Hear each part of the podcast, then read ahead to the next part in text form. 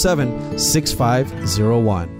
Get ready, monster truck fans. July 25th and 26th, Aloha Stadium will explode as First Hawaiian Bank presents the Monster Trucks World Finals. Monster Trucks Freestyle MX and bull riding at both big shows.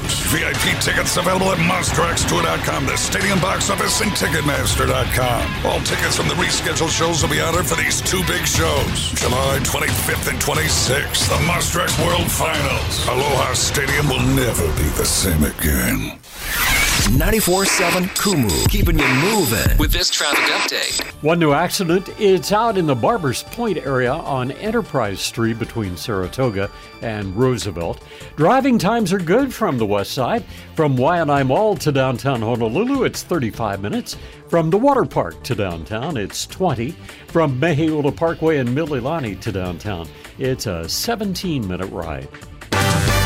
94.7 Kumu, proud to be Hawaii owned and operated. A service of Pacific Media Group. It's your, it's your Rise and Drive morning show.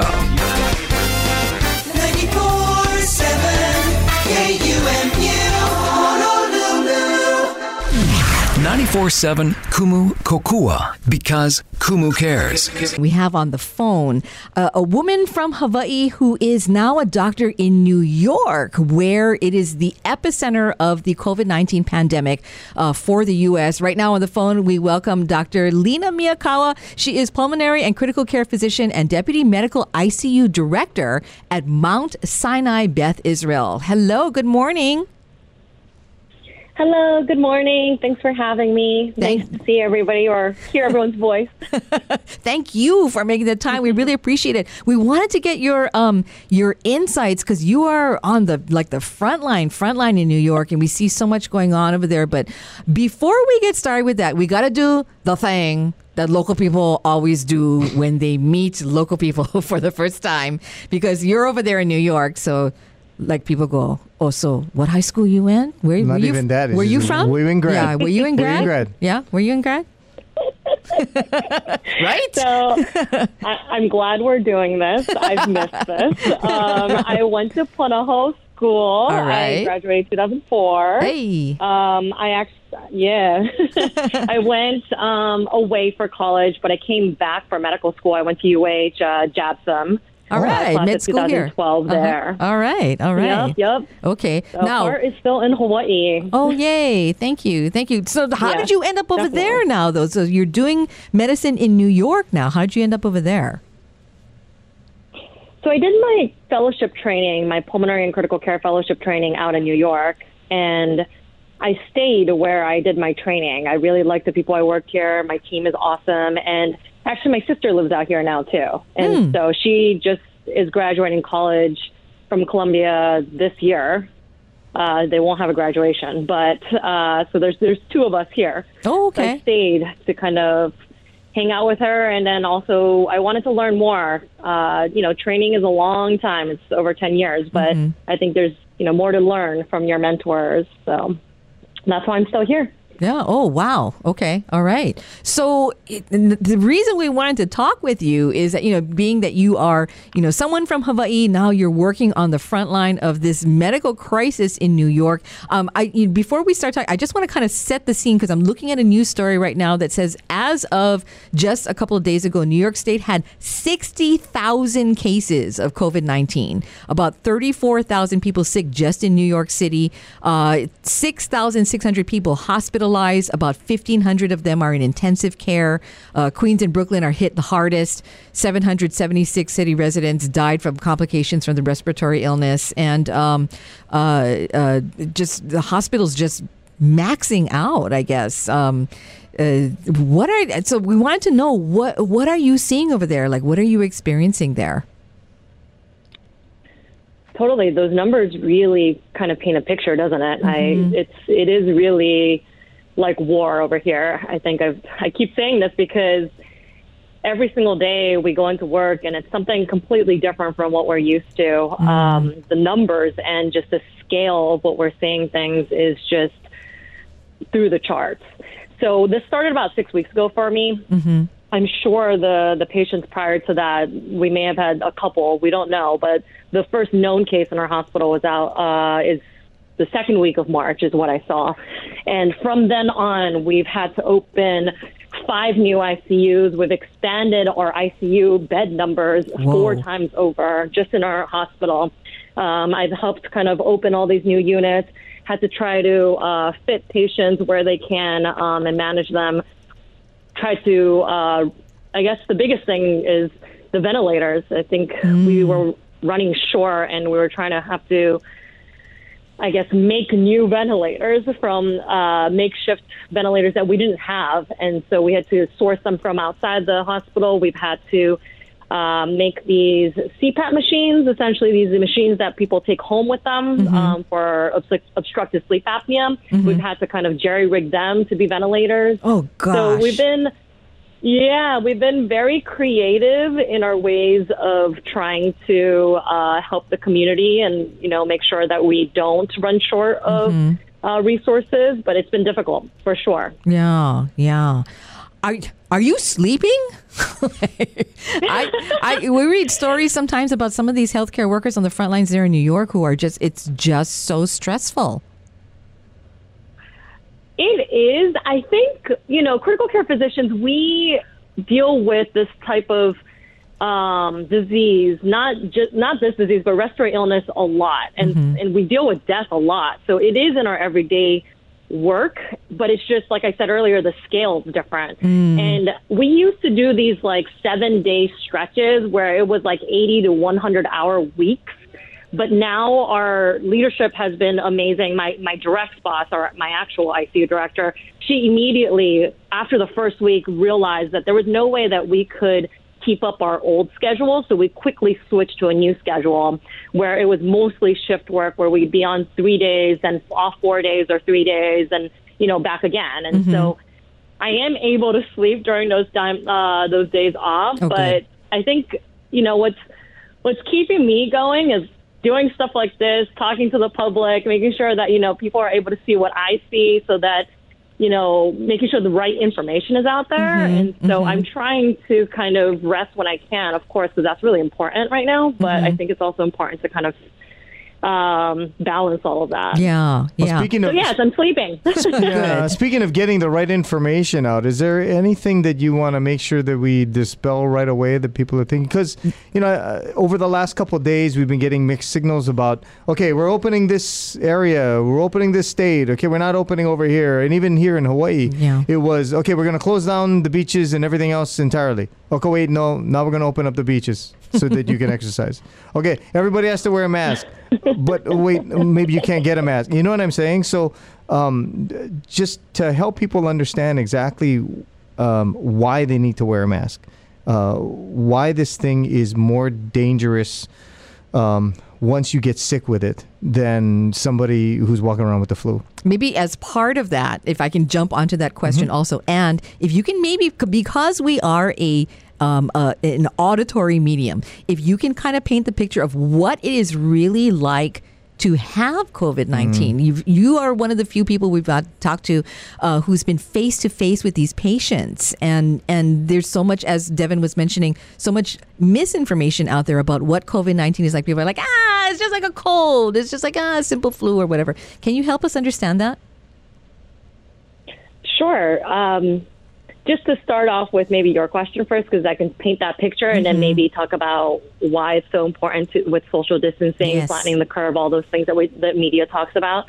So, what I'm seeing on a day to day basis is mostly patients that are elderly. Um, what that means is patients that are between the ages of 60 and 80, um, even up to 90, that are very extremely, extremely ill but that doesn't mean that I don't have the 30, 40, 50 year olds that are also ill with no medical problems. Mm-hmm. And I think I always want to say that because I think the lo- you're lower risk if you're younger, but that doesn't mean zero risk. Mm-hmm.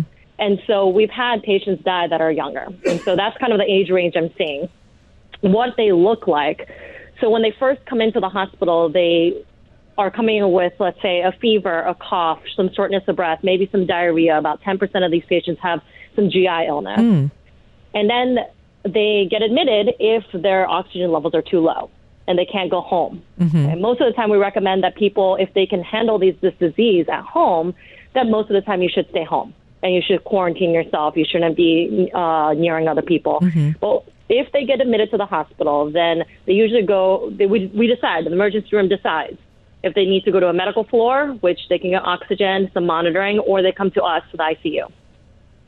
If they go to the medical floor and they need some oxygen, they get a nasal cannula, which is essentially these nasal prongs that sit inside your mouth, uh, inside your nose, sorry, mm-hmm. and then get hooked up to the wall oxygen. They sit there and get, you know, supportive care. What that means is there's no medication out there that there's no magic pill that cures all of this. Indeed, You may have heard about, heard about. Mm-hmm. Yes, there's all these different experimental drugs out there that people talk about: hydroxychloroquine, remdesivir, sarilumab, mm-hmm. and I've used all these drugs. Um, and you know, more data is coming out, but really the mainstay of treatment is supportive care. And so you're getting all of these things, and we don't know still. A lot of this is unknown, even to us and even to experts, that who's going to get worse and who's going to get better. And some of these patients that get worse, a lot of them get worse very quickly. So we see in the you know three to four day range after they come in, all of a sudden they're significantly worse. So they go from, you know, just requiring the nasal prong oxygen all of a sudden to needing what we call intubation, which is a tube that goes down someone's mouth and gets hooked up to a life support machine, which is a mechanical ventilator. And so with that, they have to be on heavy sedation, um, sometimes paralyzed even. Uh, we sometimes do these things called proning, which is essentially we flip these patients over onto their stomachs. That helps to kind of recruit the lung, um, parts of the lung that aren't working as well. We try to recruit that to uh, increase your oxygen. So all these different things to supportively treat the patient. So once they get so much worse and they have to be on a life support machine, they come to us in ICU. Um, and at that point, they can't talk. They don't know where they are. Um, their families, most, you know, they, none of them can see these patients that come into the hospital, That's so Um, except for via FaceTime. Yeah, so that's the sad part of all of this. Um, and then we see, we wait to see how they do. And that waiting period, we're still in. There's a lot of patients still on ventilators that cannot come off, um, that are either dying um, or have died, or maybe slightly recovering, but with drawbacks and setbacks as we go along. Wow, that's wild. So that's where I am. And I think I want to highlight the part that I feel the most uh, distress over is that I'm not able to see the family members. And normally in ICUs, most patients, you know, are extremely ill, and so I may not be able to connect with them, but I'm able to connect with the family members and loved ones at the bedside, and I'm not able to do that right now. And so I struggle with that, and I think.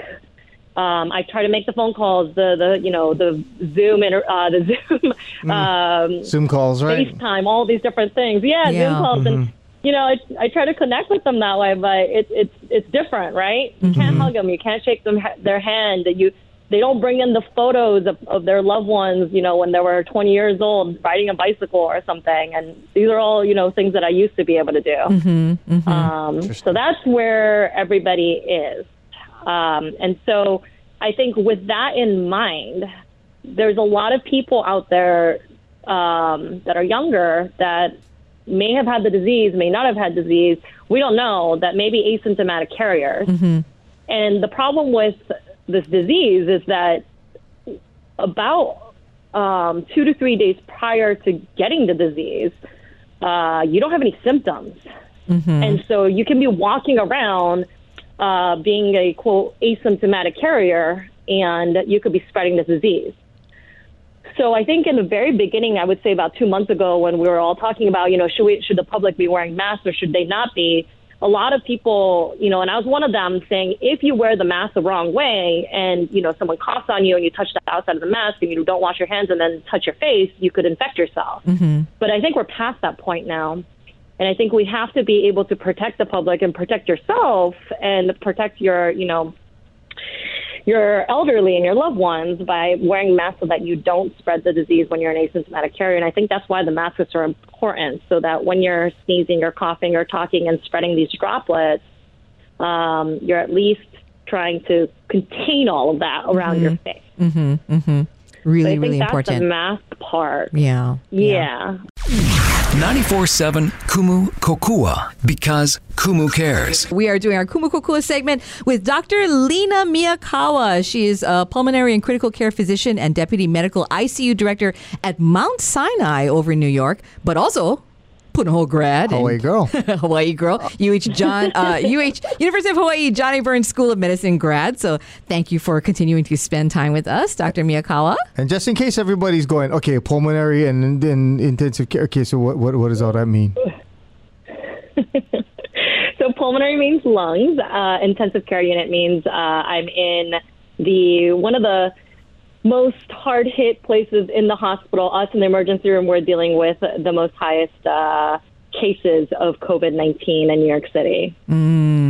Wow. I, you know, early on, and, and, and, and so the difficulty, I think, in people trying to wrap their heads around how, you know, if you, they don't live in New York, like you live here in Hawaii, you know, so many thousands of miles away. I think people have a hard time wrapping their head around how bad it could get. We've been really lucky here, you know, so isolated from, uh, you know, most of the country, and uh, but it's it's bad there. Earlier we were talking about the tens of thousands of cases there in New York. Um, we were starting to talk about some of the myths out there that are bugging doctors um, about COVID 19, how contagious it is or isn't, what kinds of drugs are useful or not useful, et cetera, et cetera. Can you talk about the myths that are that like, you just wish would go away about COVID 19? Um, you know, I've heard all kinds of weird things, and you know, the internet age is such a weird thing to have during such an epidemic like this, right? Because you see all these memes and all these things on social media that uh, people are talking about. You know, how hot water is just going to kill this disease. This this is just like the common cold. It's not, you know, a virus or you know, some random lab cooked this up and it's not a real thing, and people are not actually dying from this, or that this isn't as dead. You know, the flu is more deadly, has killed more patients than coronavirus. Those are all not true. Um, you can't microwave a mask. You can't kill this with hot water. You can't uh, blow dry the virus out of your nose. Um, no, that's a uh, one. None of these things are real. um, so yeah, those are some of the things I've heard. But Okay, okay, okay.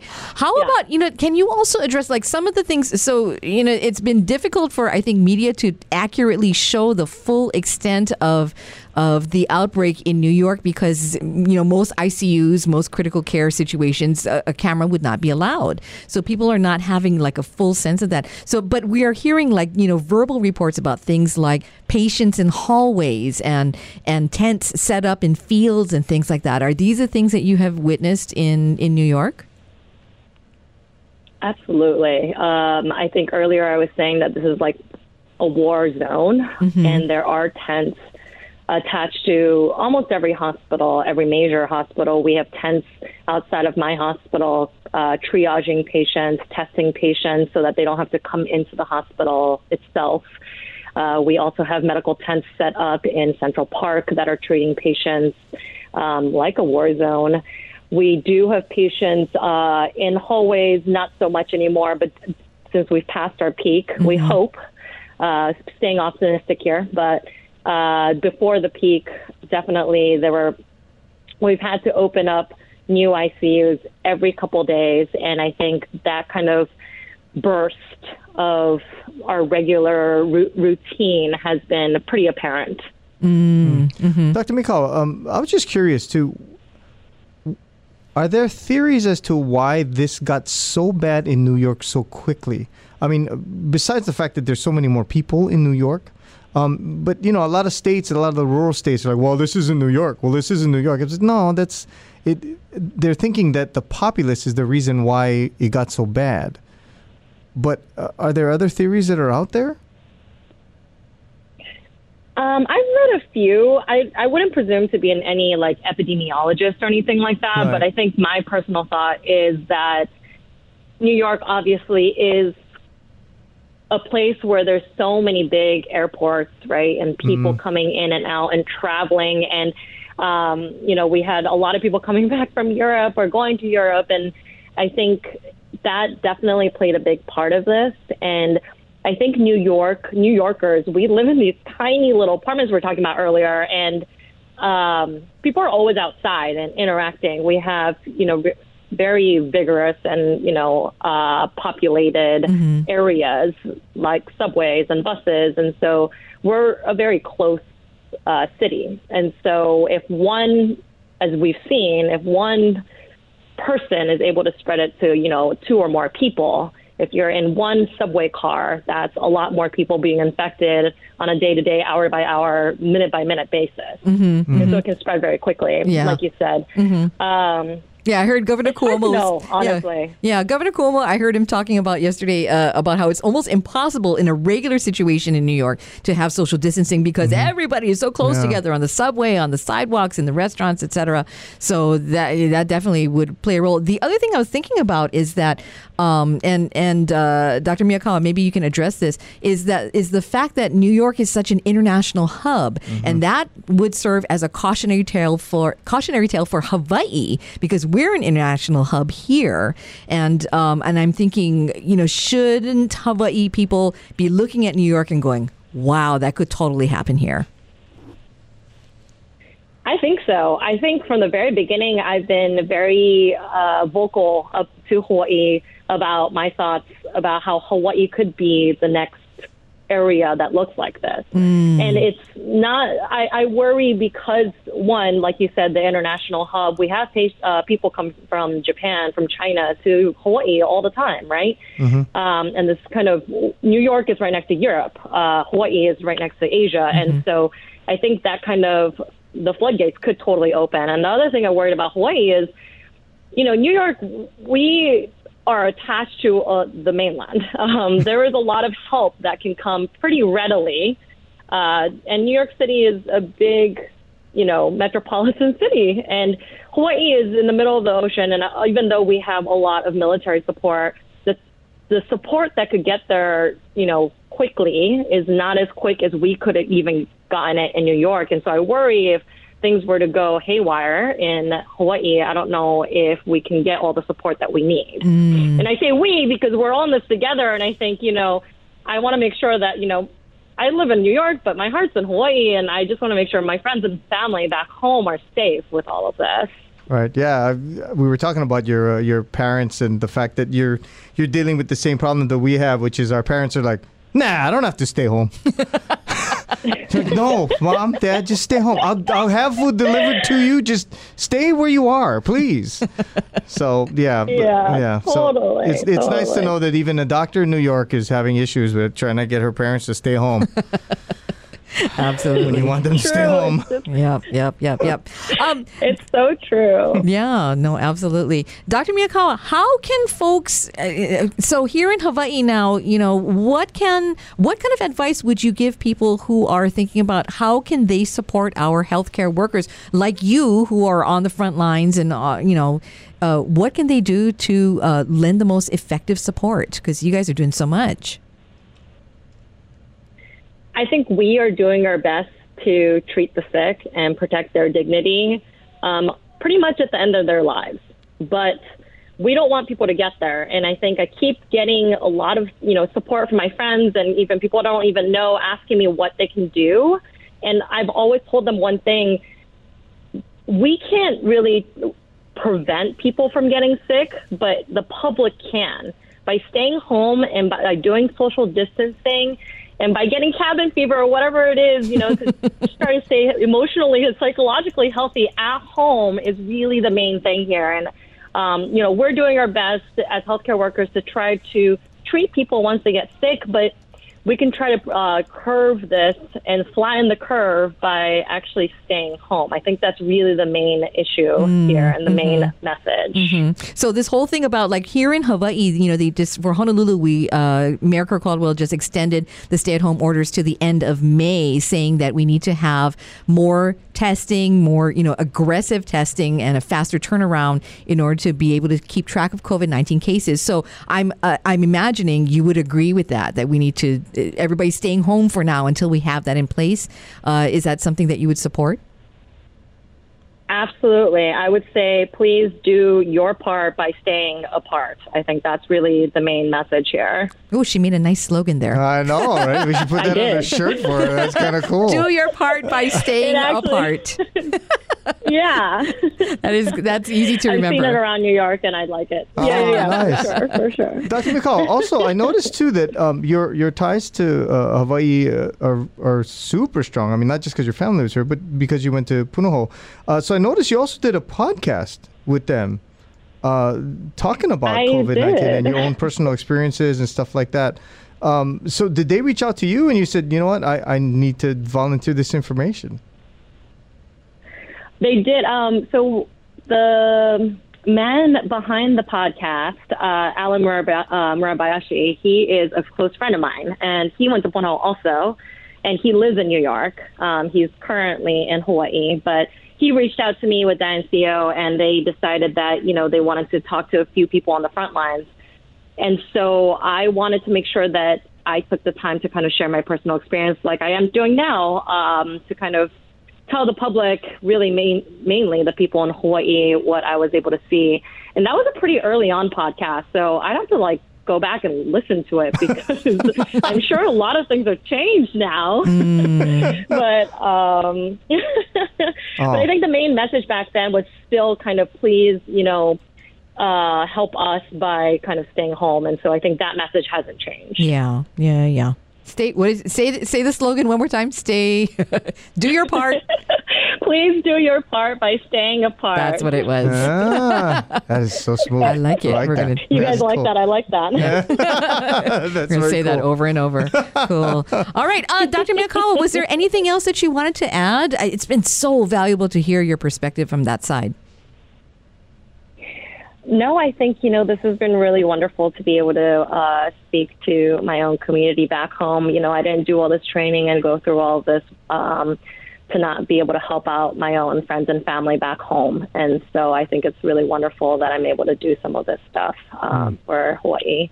And, you know, I really hope that Hawaii doesn't have to deal with the um, magnitude of things that we're seeing here in New York. Um, and hopefully I get to, you know, visit home one day again and uh. Be able to meet all these people I've made connections with. Yeah. Plus, yeah. plus we'll get to we'll get to feed you Helena's pipikaula or something. That'll be really good. Oh, man, Uh, that you know what I'm sounds saying? Know amazing what I'm right saying? now. um, you know, uh, one one other quick thing that I that I meant to ask you. Um, there's been a lot of questions about PPEs, the personal protection Mm-hmm. uh, stuff, um, and uh, states being able to get what they need. Uh, Is that still an issue in in New York?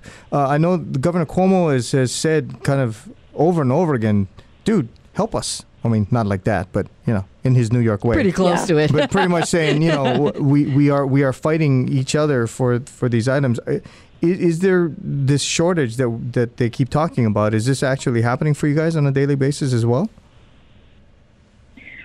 So I've been very blessed to be part of a big healthcare system, um, Sinai, and they have been able to source a lot of PPE for us. So, so I've never felt that I've had the lack of uh, PPE in our system. However, I know that smaller hospitals and smaller community hospitals are not are are seeing that kind of shortage and are feeling like they aren't protected. And so I know that there is that kind of shortage kind of all throughout, but I personally have not had to feel that way, which Oh, is good. you know really great to say. Yeah. I think. Well, can you can you get into that a little bit because I think people sometimes don't understand that as well. That there's there's larger whole, uh, hospital systems, smaller hospitals, and that you know depending on their size, uh, that depends on I guess uh, what they can get. Is that correct? Yeah, totally. So, you know, New York City, we there's a lot of different healthcare systems that have combined and have bought out smaller hospitals. Um, and some of the big ones are Presbyterian, Sinai, NYU, and uh, let's talk about Sinai, for example, since that's the system that I'm part of. We have four different uh, big hospitals in Manhattan, so New York City alone, and then we have one in Queens, Brooklyn, Long Island, South Nassau. And those are also big hospitals, but they're in the outer boroughs, meaning the different um, New York boroughs. So that's within a big system, so they can tap into the uh, system I guess, equipment and, you know, uh, things that we can kind of draw from. And because we're part of a big system, there, we have ties, let's say in China, for example, or uh, Japan, that we can ask for more help and more PPE or more medical supplies. So it's just, you know, a bigger system, knowing more people, you know, having all these connections and just having a bigger kind of platform to be able to shout from. And I think that's different from a smaller community hospital that's not attached to a big health system, um, that's kind of out in, let's say, you know, the outskirts of Long Island uh, near the Hamptons, let's say. Uh, and they're still seeing the same kind of patients. They're still seeing the uptick of uh, patients and how sick they are, but they're not able to tap into this kind of pool that I can hmm. or we can. Which goes right back to that point that you were making earlier about worrying about Hawaii. And should things get really bad here, it would be harder to tap into a supply chain to mm-hmm. get the help than, and the supplies that we need. Exactly, exactly. Mm-hmm. And we've been very lucky. You know, I think Governor Cuomo has been amazing. You know, we're New York strong. We're going to get through this, and you know, we're we're New York tough. Uh, We've seen through, you know, gone through so much stuff, and we're able to get through this. And we've had a lot of military help. Actually, some of the hospitals have had the Navy come by, the Army come by, and um, and that's been amazing. Um, and I know that Hawaii has a lot of uh, military backup, uh, but I think it's also a distance thing. You know, it's it's a pro and con, right? We're we're far far away from the mainland, and so you'd have to travel there to get the disease there. But now that the disease is there, you'd have to also travel that same distance to get all the supplies there. Yeah, yeah. Right. Yeah, Definitely a cautionary tale there. Mm-hmm. Yeah. All right. Um, absolutely. thank you, Dr. Miyakawa. We appreciate you being with us. This is really cool. Thank you. Uh, we'd love to invite you Yeah, back on this is uh, any cool. anytime you want to uh, stop by and, and let us know what's going on because I think um, you know I, for me personally uh, um, I, I've been going off of Governor Cuomo's stuff. Uh huh. I've been going off of Chris Cuomo's stuff. Uh, finding out, you know, what, what Yeah. they've been going through and stuff, which has been awesome because you get to see the brotherly interaction. but also because Chris Cuomo Totally. actually got COVID 19 and now his wife has Right. it, his son has it, and you're thinking, ooh, my gosh. It, they, they were sort of a microcosm for what life would be like if our own families were to, you know, somebody in our family were to contract this thing because his wife did everything she could. She wore masks, she wore gloves, she, you know, they, they did everything. They isolated, They, they yeah. isolated, they did everything the correct way, and she still got it. Mm-hmm. So it Yeah. kind freaks yeah, me out. I mean, it's it totally freaks us out. I Yeah. think you know recently I treated a couple um, in the hospital, and they were both in the same room because they both had COVID, and we tried to cohort these patients out as much as possible. Um, and they kept each other company. It was really sweet, and they were actually elderly and. Um, they were in their 70s. I think the husband was in their eight, uh, when his, in his 80s wow. and they actually made it through, which Oh, was nice. amazing. They, uh, you know, all of us were having these very difficult conversations with these patients and their loved ones pretty early on, just because we know that with elderly patients, their mortality rate is just so high. I think, you know, we recently had a paper come out uh, in Long Island that you know the mortality rate in New York has been close to 80%, which is a super high number once Wow. you're admitted to the hospital. Oh gosh. That is a very, very high number. And so, you know, I think having these difficult conversations about, you know, what the end may look like, being able to protect uh, someone's dignity at the end of their life, things like that. I um, I had that conversation with them, and they both decided that they never want to be on a life support machine. That they don't, they can't see themselves trying to survive through this on a machine. They wanted to spend the rest of their, you know their lives if it was, you know, even if it was numbered Yeah. together in a room without the machine. wow. Wow. So happy end, yeah, happy ending. They both walked out of the hospital, but not a happy ending for another couple I took care of. Uh, Oh. They both died within days of each other. Oh, gosh. Oh my gosh. And oh gosh. yeah, and they're both in a um, a truck outside of the hospital because our morgues are so full Oh golly. right Oh. now, and Yeah. so we have these um, trucks that are our makeshift morgues where we Mm-hmm. uh, keep um, our deceased. Yeah. our Thousands, dead because there are thousands of them. Yes. Yeah. Yes, exactly, exactly. And I think you know, at least we keep uh, we get to keep them together, and we're keeping track of those things, types of things. But Yeah. I think they're all waiting for funeral homes to take them. So there's a lot of different parts, moving parts at all of this. You know, Yeah. happy and sad. I think it's hard to see all the positive things in all this, but you know, I think it, there is a lot of positive, and so we, you know, try to concentrate on those things. Yeah, yeah. Well, thank you, thank you for helping us to understand uh, the situation in New York a little bit better, because again, that is the epicenter of uh, what's happening with COVID nineteen in the United States. And you know what? It occurs to me just now. You know, earlier in our show, we were talking about how our parents are not listening.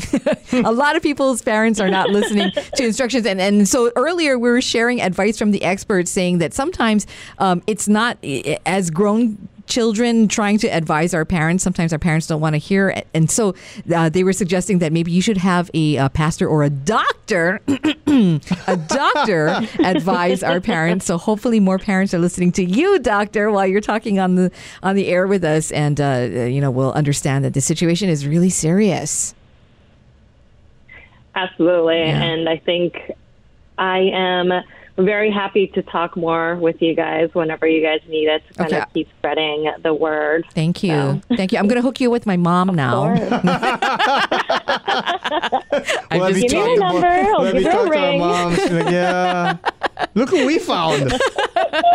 so I'm going to sick Dr. Miyakawa on my mom There you and go. Devin's And mom. you you gotta go. stay home. yes, yes, no doubt, kidding. no doubt. We're kidding around. But thank you so much, Dr. Miyakawa. This has been so educational, so helpful. And uh, we really appreciate your being on our Kumu Kukua segment today. Thank you so much for having me, you guys. It's been wonderful.